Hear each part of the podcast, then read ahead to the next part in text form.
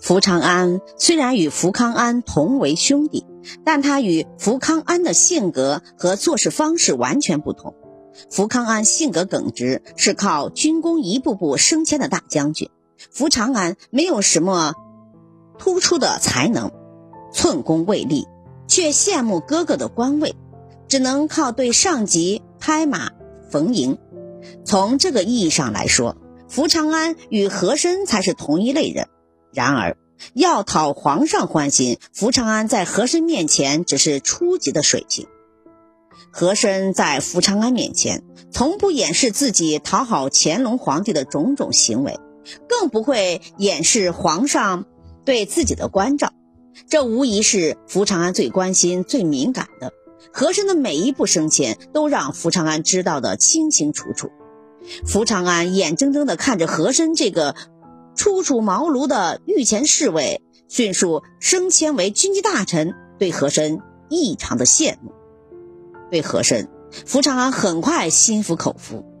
和珅见好就收，迅速对福长安释放了善意的信号。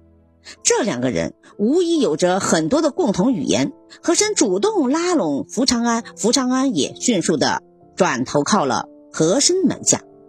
这两个人真是绝妙的配合。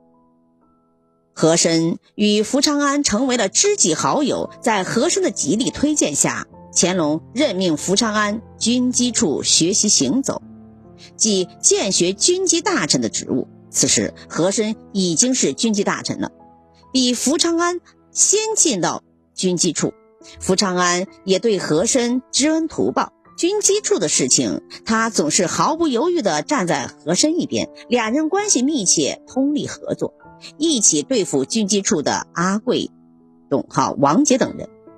当时的军机处实际有两派，一派以首席军机大臣阿贵为首，一派以和珅为首。阿贵经常离京出去办事，留下董浩和王杰等人，经常与和珅明争暗斗。和珅在军机处的盟友只有福长安是最可靠的。从此以后，和珅与福长安一起升官发财。和珅离任户部尚书一职后，马上奏请乾隆，请求福长安来继任户部尚书。乾隆欣然同意。户部尚书是六部中的大肥块。这件事情让福长安感激涕零。此后，对和珅更加死心塌地。福长安有个小舅子，名叫镇禄，是个年龄不大的庸才，没有什么出众的地方。经过和珅的保举，他升官为广信知府。清代吏部有经察制度，定期考核官员，考核的结果分为几个等级。称职者升官，不称职者降职，平常者不用，而贪官者交给司法处理。在一次经查中，像申禄这样的人，本来是属于平庸的人，在和珅参与下，他竟然有了保送的待遇。乾隆五十八年，浙江爆发了柴真。扶松贪污刑案，上文已经详细的介绍过了。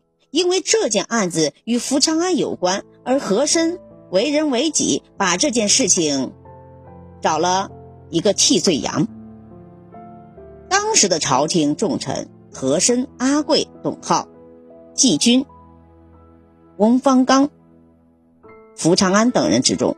同僚矛盾错综复杂，除了福长安和和珅坚定的盟友之外，其他人都与和珅存在着或多或少的矛盾。因为依附和珅，福长安在乾隆时期横运。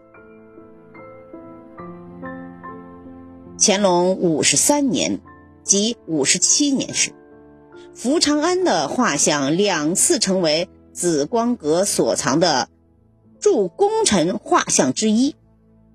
乾隆退位后，和珅处处提防着嘉庆帝，福长安处处配合着，随时随地监视着嘉庆帝。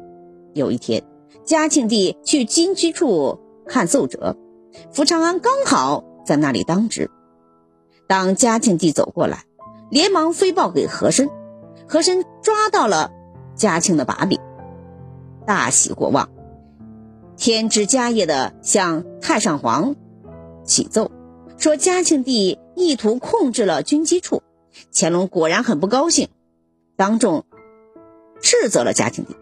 福长安处处以和珅的党羽自居，嘉庆的老师曾经被他弹劾过。福长安最先得到的消息，及时通报给了和珅，只是这一次，福长安却没有察觉到朱贵背后的玄机。嘉庆帝登基后，处处被太上皇限制，军机处被和珅、福长安把持着。嘉庆帝在京城孤立无援，没有一点施展权力的空间。嘉庆想把自己的老师给调回京城，在和珅的阻挠下也没有成功。他的老师回京述职，秘密接见了嘉庆帝，商量对策，与他谈了很久。嘉庆帝道出自己的苦衷：太上皇练权。脾气越来越古怪，处处与朕为难。和珅那个狗奴才仗着人势，从不把朕放眼里。朕想把你调回京里，和珅又借机会在太上皇那里弹劾你，分明是冲着我来呀。嘉庆帝与老师感情深厚，无话不谈。老师说：“太上皇的身子不比从前了，皇上这时候可要做好准备。”现在和珅把持朝政，那只是暂时的。秋后的蚂蚱蹦不踏不了几天了。一旦太上皇驾崩，才能有所动作呀。嘉庆帝道：“这个道理朕也懂，只是朕乃堂堂一国之君，居然对一个奴才奈何不得，实在是太窝囊。”老师又说道：“皇上要想想当年的圣祖康熙帝，他诛杀刚刚。”登基的时候，鳌拜不也是把持朝政吗？最终还是被康熙帝给诛杀了呀。如今皇上暂且忍一时吧，换取和珅的信任，在他面前制造假象，这是让太上皇信任你。如果皇上心中有气愤，老臣倒有个主意：和珅弹劾老臣，天下人皆知我二人不睦，干脆一不做二不休。待老臣这次回到安徽后，上一道奏折弹劾和珅，到时候皇上可以在太上皇面前为和珅辩护几句，这样一石三鸟：第一，为皇上出了气；第二，皇上做了好人，太上皇就不会怀疑皇上结交外臣；第三，也警告一下和珅，让他知道收敛下。嘉庆帝说：“此计甚妙，可惜万一事态扩大。”岂不是委屈了老师吗？是说，皇上啊，太上皇虽然年老，但并不糊涂，只要确实有和珅的把柄，就不会有事儿。嘉庆帝恨恨地说：“和珅的把柄，朕掌握的不少，贪赃枉法、受贿行贿，够他死上一百次了。”朱贵说。和珅贪赃枉法，相信太上皇早就知道，并不在意，不能伤其根本。太上皇最在意的是臣子是否忠诚。和珅善于阿谀奉承，太上皇以为此人无比忠诚，所以才信任他。最好有预制、谋反之类的证据。嘉庆帝说：“预制的证据有啊，和府奢华至极，他比。”他比照太上皇的殿里面的东西来建造了自己的邸府。朱贵喜道说：“如此正好，连镇子老臣回到安徽后，就会上一个折子弹劾他，作为一个奴才，把自己的府邸建造的像皇上的宫殿。如此一来。”太上皇和珅一定会对你放松警惕的。日后啊，皇上再做什么，他就不敢了。朱贵回到了安徽后，果然上奏了一个折子，比照太上皇的一些成殿，来建造自己的大殿。这件事情对和珅打击不小。孙子和妻子相继去世，身体又不好，所以不常去军机处。福昌安经常在军机处值班，四处打听消息，充当和珅的耳目。这一次，福长安第一时间得到消息，报告给了和珅。一听到朱贵弹劾自己，和珅心一沉。现在乾隆的身子一直不好，倘若这个时候出什么差错，很有可能掀起一阵大风浪呀。福长安分析说：“这一次一定是朱贵这个老家伙与皇上联合起来对付我们的。”下一步，皇上一定会帮朱贵说话。现在太皇太上皇身体不好，自己又不能大意呀，咱们必须得硬做准备才对。和珅深思了半晌，咬牙说：“皇上还是嫩了点儿，居然想出了这个主意。我最了解太上皇的心思了。太上皇卧病在床，这种时候最怕的就是大权旁落。”皇上偏偏挑这个时候下手，真是自不量力呀！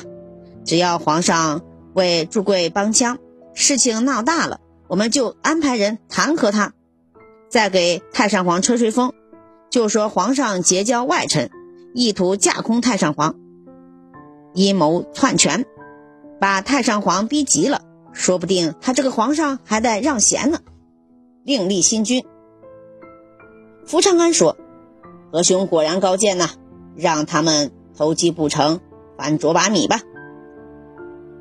朱贵弹劾和珅一事很快就在朝中传开，大臣们纷纷议论，都在看皇上的态度。结果却大出人们的意料之外，嘉庆帝竟然下旨将朱贵狠狠地训斥了一顿。圣旨中说：“如今国家四海升平，朝廷的大臣应当和睦相处。”不应该勾心斗角啊！和珅乃国之栋梁，日后就要靠这样的大臣来治理国家，不可随意诽谤。福长安得到消息，立即跑到和府去跟他商量。福长安得意地说：“看来虚惊一场呀！”朝臣议论纷纷。朱贵素来与大人不和，现在见了太上皇生病，皇上又曾经是他的学生，以为没人护着大人呢。所以想趁机奏上一本，把大人扳倒。哪知道他只是个剃头挑子一头热呀！皇上根本就没有替他说话。和珅深以为然，不然他有些飘飘然呢。从此，和珅与嘉庆之间的关系缓和了许多。和珅和福长安都被嘉庆帝给麻木屁了，不用再担心了。新皇上威胁不到我的。嘉庆四年，乾隆去世，嘉庆马上下令逮捕和珅，指责和珅的第一项罪责就是勾结军中将帅冒功请赏。